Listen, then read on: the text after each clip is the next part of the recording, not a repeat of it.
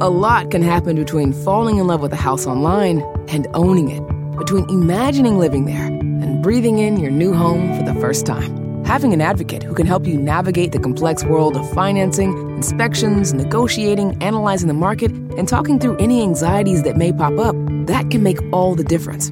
That's what the expertise of a Realtor can do for you. Realtors are members of the National Association of Realtors and bound by a code of ethics, because that's who we are.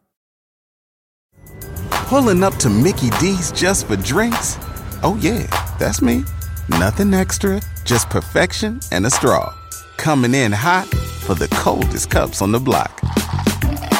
Because there are drinks, then there are drinks from McDonald's. Mix things up with any size lemonade or sweet tea for $1.49. Perfect with our classic fries. Price and participation may vary, cannot be combined with any other offer. Ba da ba ba ba.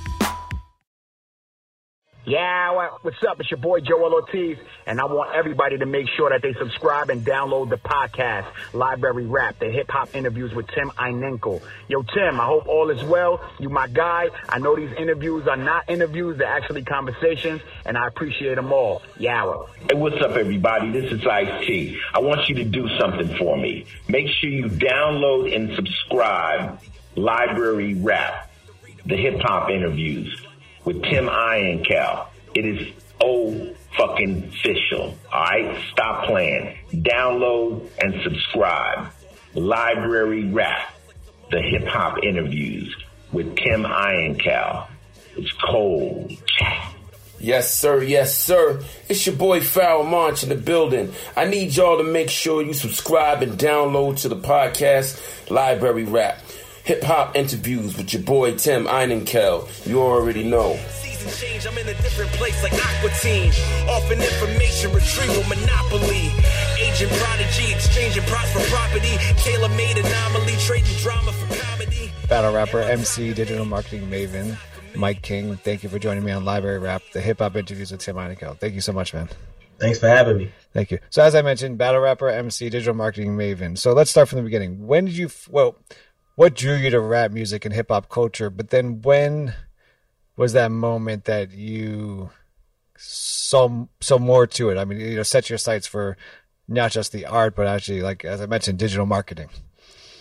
Yeah, I mean, you know, I I grew up in North Philly, so like hip hop was always there. You know, I mean, it was no different than what people talk about the South Bronx and all that. How people were having you know, parties and everything. The the first record I remember is Criminal Minded by KRS One, or rather Boogie Down Productions. But it wasn't until um, you know, I kind of have like a Fresh Prince of Bel Air story. My parents didn't want me to go to high school in Philly because they thought I was going to get into too much trouble. So I went to school in Connecticut and like I wanted to do things to feel still connected to Philly. And so I started like you know, breaking. I started doing graffiti, and then eventually I started rhyming because I heard um, Tical by Method Man. I was like, yo, I can do this, and um, you know what I mean. So like, it just kind of went from there, and um, I ended up in marketing by accident. You know, I, I'm a self-taught coder. I've been coding since I was 12.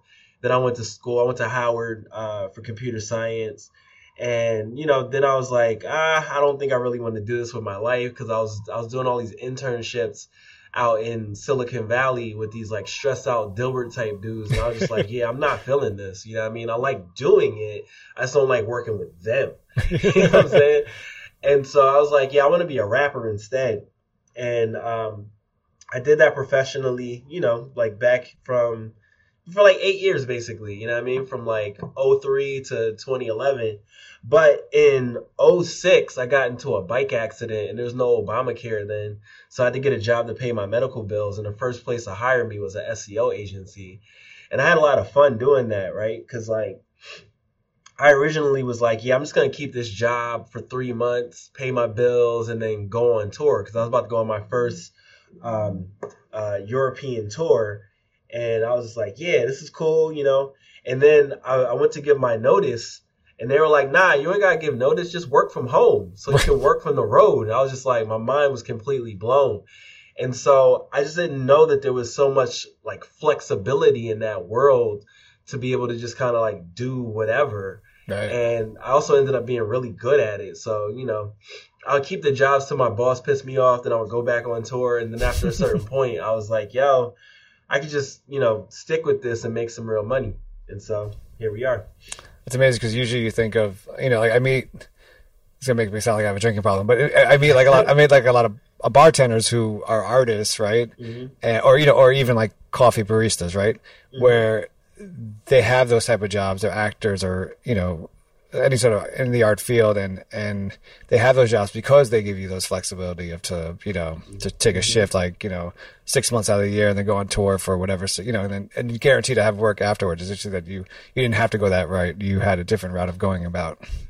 Yeah, I mean, so I worked at a few of the multinational, you know, ad agencies, and pretty much every copywriter, designer, producer in those organizations like has a script in their desk or they got some sort of like thing they really wanted to do.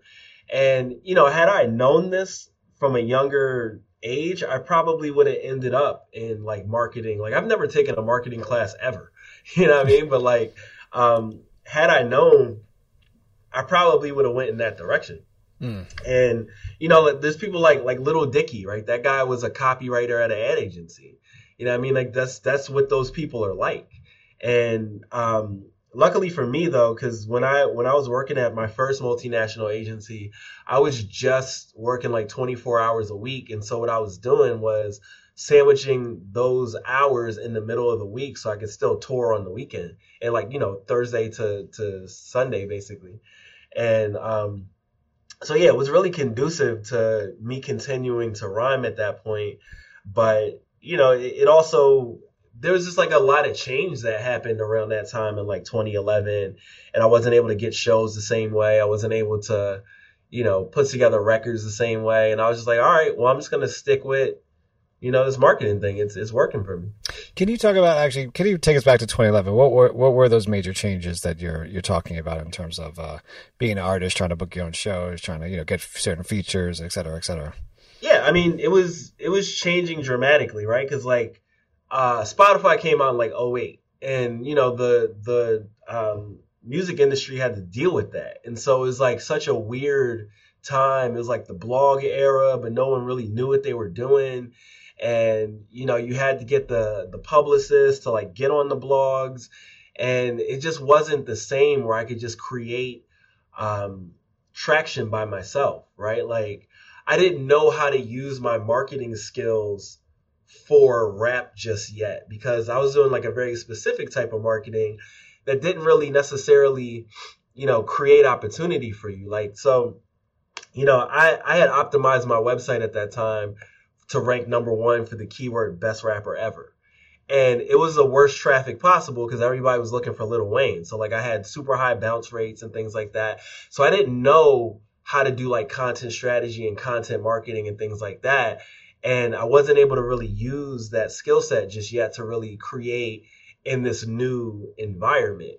And also the the environment was still pretty nascent, right? Like we didn't have, you know, Instagram, we didn't have TikTok and things like that at this point. It was really like, you know, uh, MySpace was phasing out, Facebook was coming about, but it wasn't like used as the platform really to get music out there in the way that it is now. So it's kind of like I was I wasn't ready to um, be a trendsetter, Mm-hmm. and I also didn't know how to really wi- ride the wave at that point to continue to do what I was doing. was it very similar to now where you know you you know artists today have to constantly bring out you know new music or new you know new new new some, new some sort of content right like you know you're done with your album and then the next question is when's the next album right so it's just constant constant constant i mean is that similar how it was in 2011 or was that uh kind of more a few years down the line It was, but it was more about mixtapes then, right? Right. Like you had to have 59 mixtapes Right. between records, and like you know, less people wanted to hear your actual record; they just wanted to hear you rap over other people's beats, and that wasn't really something I was interested in at that time. You know, like I, I've always been someone who takes the time to like make the cohesive piece of uh, music. And you know, I understand a lot more like how I can make that work for me now. And, and the way I'm doing it now is like I just release something every three months, whether that's like you know, one song or three pack or whatever. Um, because what resonates with people now is like this idea of a brand that's always on. And, you know, that's the best way to create traction. And it really just aligns with what I know how to do now after being in digital marketing for, I don't know, like 15, 16 years now. I want to step back a little bit. You know, we, um, and not just talk about the, the kind of the digital marketing part of uh, of mu- the music industry and how uh, you know promotional and promotions and stuff like that, but also just in terms of uh, being where you're from. Uh, you know, like um, you know, El Da Sensei of the Artifacts when he first came out talked about how you know when they were in they're from New Jersey and like they sometimes they had a they had a hide that they were from New Jersey mm-hmm. when they would go into New York. Uh, was that similar for you for for just when you were coming out, being that you're from Philly? Was that a was that a was that helpful for you in terms of the wider the bigger picture, or was that did you find that hurtful? Nah, I, I always was. I mean, New York was where I probably was able to make the most inroads. Like I didn't have as many problems with people in New York as I did in Philly. Um, you know what I mean? Like I, I, just instantly had friends out here. And, you know, there there is a bit of a um like little brother syndrome between Philly and New York, but like that was never my experience. And the other thing is that my dad is from here. So I've been coming to New York my whole life. Nice. And it was it wasn't a thing really. You know what I mean? I, I felt equally at home here as I did in Philly. However, at the same time, you know, you always want to set yourself apart. You always want to let people know you're from Philly when you're here. Like, don't get it confused. Like, I'm representing something different. But that was never a problem for me here. Uh, you know, you, you mentioned uh, kind of having to take a break from the industry, and you know, you look at your bio and it talks about like how you, you were on the steady incline and you were performing around the world and you were with like the likes of Nas and Rakim and J. Cole, Wu Tang, etc. Right? Um, can you kind of talk about what happened that made you just take that break from the industry and uh, focus more, I guess, on your, uh, you know, uh, Mike the person and not just the artist? Yeah, I mean, I feel like I was living a life that was too small for me. You know what I mean? Like I'm out here, uh, basically trying to get the same like 20, 30 shows across the world over and over, and it doesn't really compound. Like I didn't have enough money at the time to make myself bigger than I was. And so when you do that over and over, first of all, it's like bad for your mental health, right? Because you're like watching other people come up that you're just as good as, or if not better, and you're just like, why is this not happening for me? And a lot of that for me was like I believed in this concept of meritocracy in music, and that's just not real. You know what I mean? Like it, it, you you look at someone like a Nas, and you're like, oh, he was just the best. That's why he was on. And that just wasn't real, uh, especially at the time where I was doing things. And so I was just like, you know, just kind of looking at my life and not really feeling like I had anything to show for it. Like, sure, I had some records, I did some tours, I met a lot of great people, but I didn't feel like I was moving forward in a way that I was capable of. Whereas I was doing the same things in the marketing world and, you know, things were just working, right? Mm-hmm. Like people were just reacting to what I was doing in that meritocracy way that I was looking for. And it was like, it doesn't really make sense for me to continue to like run in place on this one thing when this other thing is just taking off. And so during those years, because I didn't release a record since like 2009, you know what I mean? And, um, you know, I kept threatening to like put out a new record, like, yeah, I'm gonna work on a new EP, but it, it, just didn't make sense because like effectively I'm losing money to make a record. Right, right, yeah. and it wasn't really until last year when I was sitting with my business coach and I was like, yo, man, I really want to make a record before I turn 40. And he was like, all right, well, you got to actually do it. like, you got to take a week off and go make that happen. And I was really lucky to be able to reconnect uh, with my guy. He used to go by the name Haas Low. He goes by uh, Anwar High Sign now. And, you know, I booked the studio for a full week. I was going in there every day from 10 to 6 like it was a job. And, you know, we were just like reconnecting with it. And I had a blast doing it. And I literally dropped the record um, the day before my birthday at 11:59 p.m. Though I can't see his hand, the shots ain't land, but the optic was killed. Oops, blower, you can't push this out. But why fight? It's nothing to box over. Were you so did you just completely stop writing? Uh, you know, uh, during this time. I mean, when you went in, when you finally went in the studio, right? Did you did you have stuff written down that you were ready to put out there, or was it just really, you know, kind of you both working from scratch? So I had a bunch of stuff, and I recorded that. Um, but what was really resonating with me was the new stuff, because um, there's a gentleman named Trox who produced the whole EP, and you know I've been sitting on beats from him for years. Because like I said, I was threatening to put a record out, and you know I got some beats from him, and I'd actually hit him up when I was on my way to the studio, like, "Yo, can you send me some new stuff?" And I'm sure he was like, "Yeah, okay, sure, I'll take your money again, but I know you're never gonna actually do these records." and um, so the first record that we did that was his was King's Ransom, and you know I'm rapping for like 48 bars on that joint, and he was just like, "Oh, okay, you gassing right now," and so you know that was the record that, or the records I did of his were the ones that I loved the most, and I was just like, "Yo, send me some more tracks. I'm just gonna do this full EP with you." So in answer to your question, um, no, I didn't really use too much like old material on this record. Um, it was mostly like stuff that I had written in the moment. I found growth like a mammogram. I'm Dow Jones. My industry's average and I'm savage with Dow tones. That's a hang up. You should fall back, acting out of character and never getting callbacks. I'm all that. Because I imagine also you're obviously at this, you know, different headspace, right? I mean, yeah, I'm a different person. Yeah. You know, what I mean, like I'm, I'm not struggling anymore, right? Like it's just a different experience. How how does that?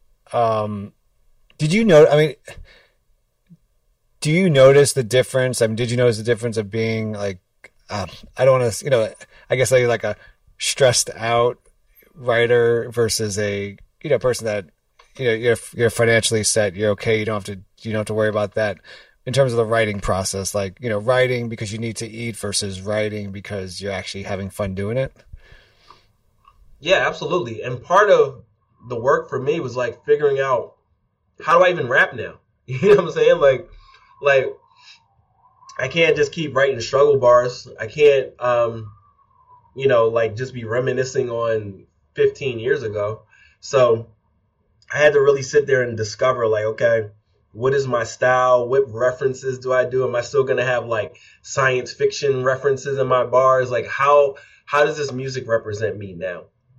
And um, that was one of the things that stopped me previously because I was just like, I don't know what I rap about. And then the other thing is that a lot of people got really good at rapping. you know what I mean? Like I, I used to rhyme because I felt like the level of skill that I had as a lyricist wasn't so commonplace. And now it is far more commonplace. Like a lot more people do the things that I used to do. And so it's like, okay, well, what is my purpose in being an MC at this point? And um, discovering that was just like a, a, whole journey. And now that I'm clear on that, it's, it's far easier for me to sit down and make records than it was when I started. Uh, I want to ask you about. Um, is you? I was watching an interview you did uh, uh, kind of talking about uh, you're you're you're about to drop the video with uh, Musiq Soulchild, mm-hmm. and you you talked about in quote you said trying to make a hit. Um, you know, business side of things, you run iPullRank. Uh, you know, I remember being at a radio station when I first got out of college and being part of like the social media team or something. And the CEO is always like, "I want make a video that goes viral, right?" Mm-hmm. Which is always that random general request that you know whatever. But mm-hmm. um, is there when, when you talk about trying to make a hit is there a formula that this works? I mean that you know that you is there a, is there a way of taking of, of, of having a record i guess that is going to be that hit versus just a record that you know just will be on the record? Yeah so that was actually an afterthought for for made it uh, specifically because uh, you know, when I made the record at first, Musiq wasn't on it, and it was like, you know, I, am a huge Musiq Soulchild fan, and I was like, can we actually get him? And so then I was like, oh, okay, this is a hit record now. Like, let's let's try to actually make it that. And so when I say that, I'm more talking about it from um, a marketing standpoint, and I'm not talking about like, oh, how do we make the the video viral? Because I don't even think that's realistic. It's certainly not with that video, but I'm more like, let's take this record to radio, which is what we've done. Like it's being played on um, a handful of commercial radio stations right now. And I really wanted to see like, can I make this a record that people in the in the geo target that I want to go after, which is from Massachusetts to uh, DC, that it gets played on the radio. And then can we take it further than that? You know, is this the type of record that um, we can get tons of streams on and it becomes like a, a billboard charted record? Because at this point, it doesn't require that you make a record of any specific sound, right? Like you have records like guys like Griselda, right? Like they're just making the shit that we all grew up on and they're charting with those records or you got you know trap you've got drake type records you like all those types of things there's just such a wide variety because people are so reactive to what is happening online on spotify and things like that so for me it's just like cool well i know how to do all that stuff can we make this record a hit hmm. And that's what we're trying to figure out. Watching you conquer obstacles, I never second guess. You started me on the high note like a treble clef. That's why I'm neck and neck with the lesser evils. It takes special people to make special people. If I ever need you, there you go again. Thank you for everything I don't know you did. You made the sacrifice. Is this house a good price compared to others in the area? Are prices going up or down? If I don't make an offer right this very moment, will I miss my chance? These are just some of the questions a home buyer might ask. And these are the sorts of questions an agent who is a realtor can help answer. Because realtors have the expertise, data, and access to specialty training to help you navigate the process of buying a home. They provide support, guidance, and have your back every step of the way. That's what realtors do, because that's who we are. Realtors are members of the National Association of Realtors. And and and it, and and once it becomes a hit, does that mean you have to change your approach to content creation? I mean, you mentioned like every three months, right? I mean, does that mean you have to kind of up the ante and maybe do a weekly track or a weekly something just to no. keep that momentum going? No, I don't feel like I need to do that. Um, because the way that we're releasing this record is like, cool, the EP is out, but we're also releasing every song as a single, and then every single has a video, and so there's more ways to to get more eyes on your stuff and seem like you're always, you know, always on without having to make more songs. And so I'm just trying to find what's a good equilibrium for me because I know I'm never going to be the type of person that's like, here's a verse every Friday. Like that's just that's just not how I operate. So just trying to find what works for me and also creates what I'm trying to create uh, you know the the track um, made it with the Musiq Soulchild track. Uh, you released it on Mother's Day, mm-hmm. uh, so it's a track obviously dedicated to your mom. When did you write this uh, track, or when did this idea come to you? And then also, because it's dedicated to such a special person, how was it difficult to write in terms of because you wanted to be perfect, or was it just so easy to write because it was about your mom? Uh, I mean, I'm generally a perfectionist, so you know everything is more difficult than it needs to be. um, and I know that's not even cool to say. Like you, you're supposed to make everything look effortless, but for me, I'm I'm always like, you know, did these syllables line up the right way? Did I get enough punchlines off? Like, am I using the right level of uh, imagery? How's my flow sounding? Like, all of that is so important to me. I've never been like a one take guy because I want to get the perfect takes. Um, and I really respect people that you know look at their artistry that way. As far as the difficulty of writing it, nah, that one was actually relatively easy, and I wrote it about a year ago, or maybe a little less. And yeah, like I said, like I, I had the record and I really loved it, and then I was like, what can take it to the next level? And then you know I, I reached out to my network. I was like, yo, can we get Musiq? And we made it happen. Nice. Uh, you, you, start off the track with "Made in Philadelphia," but I made it in New York. Uh, mm-hmm. When, what defined? Well, what defined for you making it in New York? Um, just being in a space where I don't have to worry about, you know, my livelihood moving forward. Right? Like I, I am in a space where I can effectively do anything I want. And um, you know, Made in Philadelphia is just saying like, hey, I was born in Philadelphia. I represent that. But it really took me going to New York to like get to that next level, and that's exactly what happened. so yeah, it's pretty straightforward.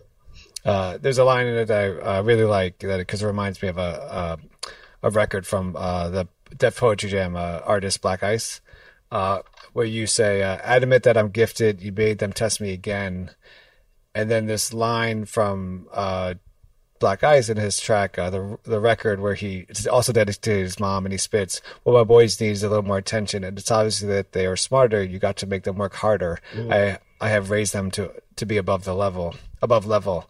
Um, can you talk about a little bit about how your mom has had challenge has and still has, I imagine, cha- challenges you not just in school but in your art and with whatever you do?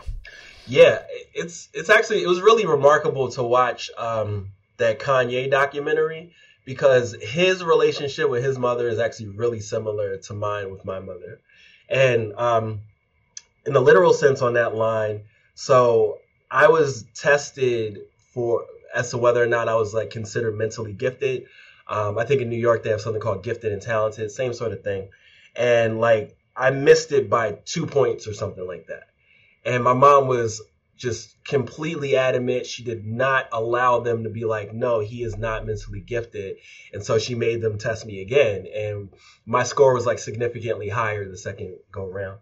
But to that point, my mom has always not allowed me to settle for things. She's always, um, you know, encouraged me to be my best possible self. She's always, um, you know, been encouraging when people would be like, "Oh, you can't do this. You're you ain't shit," like that type of thing. And she's just always like, "Yo, remember who you are. Like you are super capable. You can do anything that you want." And she just never allowed me to like settle for anything. Uh, you spit um, on the promise. I've been arrogant since my humble beginnings. Uh, where where does this arrogance come from, and has and how has it helped you? But also, has it ever hurt you? Yeah, I mean, it comes from being loved by anybody in your family, right? like I've I've always been considered the person who is gonna do great things, because um, both of my parents were like the first ones to really make it in their respective families. They both went to Penn. They both continued through their careers. Like I say, in the, and made it. My mom also has a master's from Yale. Um, my dad has an MBA from NYU, so he, he only worked at like blue chip companies and things like that. So my family always expected me to do the same things, and they've always showed me a lot of love, and that's always given me a lot of confidence in myself. Um, it certainly hurt me a lot in the past because, you know, I I looked at rap in a very binary way, like you're either dope or you're terrible, and I never shied away from telling rappers that I thought they were terrible. And so you, you see where that, you know, doesn't allow you to create a lot of friends.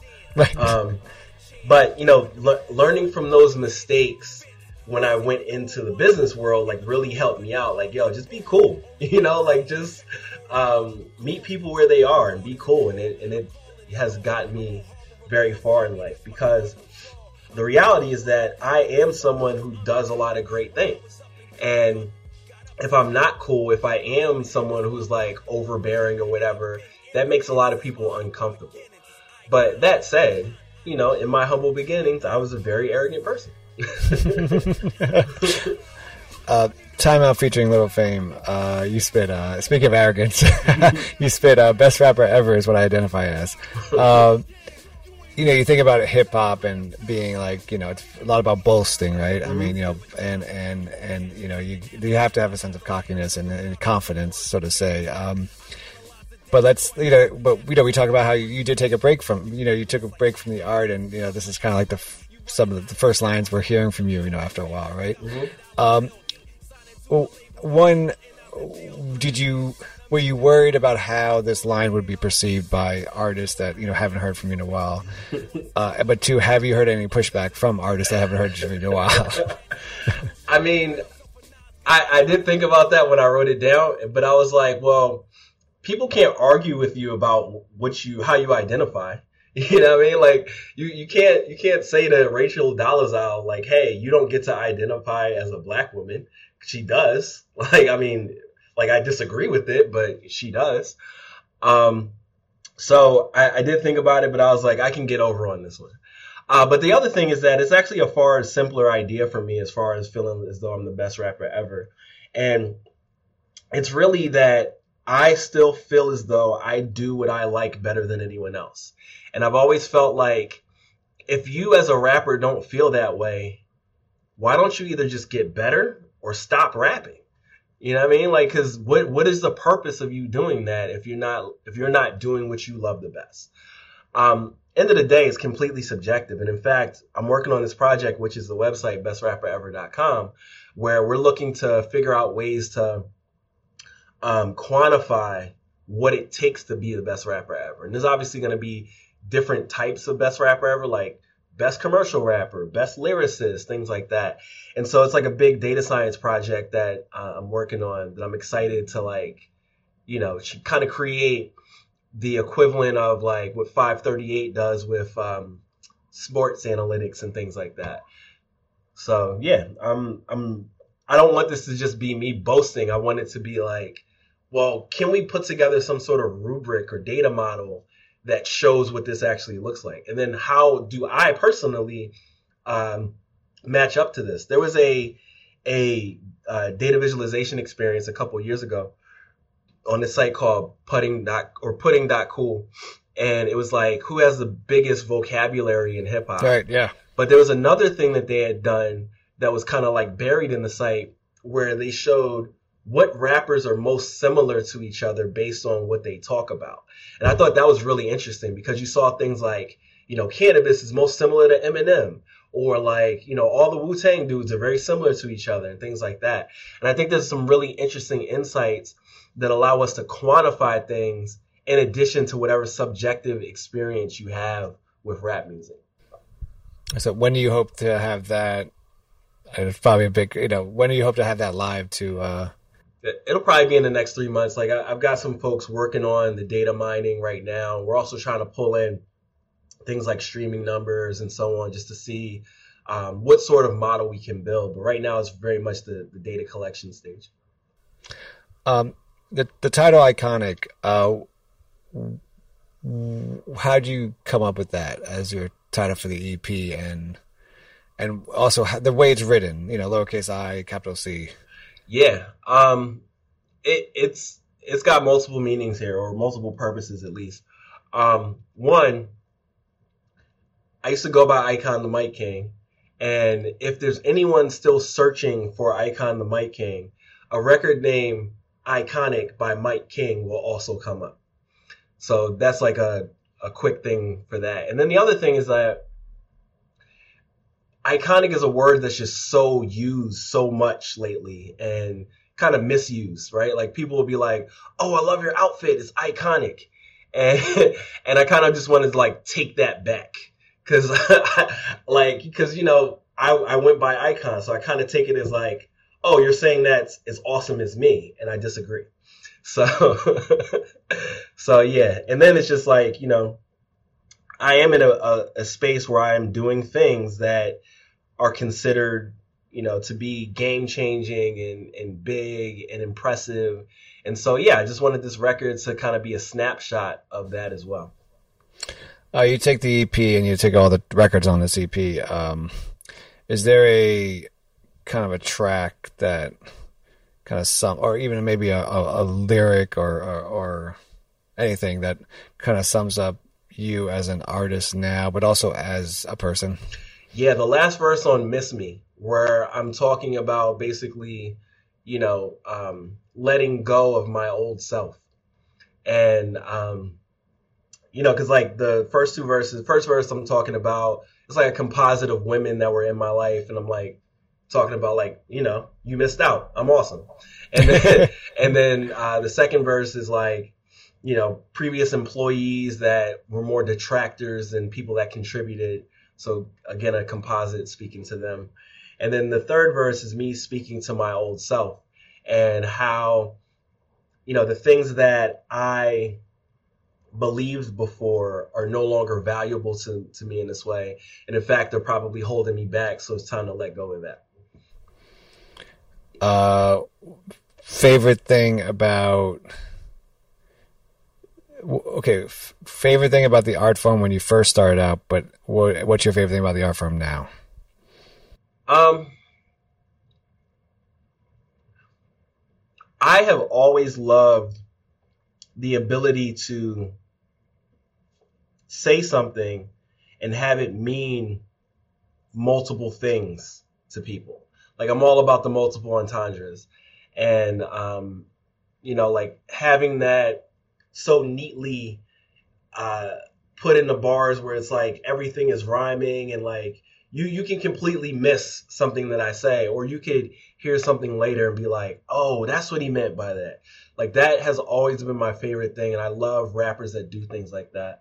Um, there's a word I, I learned recently. It's called an acrostic. It's like when you, let's say you write like a paragraph, and then uh, down the left of it, it spells something out. Like there was a um, an instance where uh, Arnold Schwarzenegger, as governor, he wrote a, a, letter to you know his constituents or whatever, and he wrote out this paragraph. And if you read down the left, it said "fuck you." So so like like I've done stuff like that in verses before. You know what I mean? So like I'm all about the hidden meanings and the double entendres and you know just like the really ill structures in raps. But what I'm really into now is just like trying to make a good song right? It's not just about like making it, making you feel it in your head, like I'm describing with those other things. It's also like making you feel it in your stomach. And I think I have a few records that hit that way, and they're still, you know, somewhat technical and and have those layered meanings in it. And I feel like that's kind of the ultimate realization of what I can do. Uh, he's an MC. He's a digital marketer. He's he's iconic. Mike Kings, thank you so much, man, for joining me on Library Rap, the hip hop interview with Tim Heinecker. I greatly appreciate this. Thanks for having me, Tim. We had some good times, you and I. But now our paths ain't unified. To scrutinize my world through your eyes is suicide. Now watch me put it down while you euthanize. So who am I? What's the bottom line? Walking off the feeling of running out of time. Hope you got what you want and want what you got. Cause I live it to the limit and I love it a lot. And do I miss you? Oh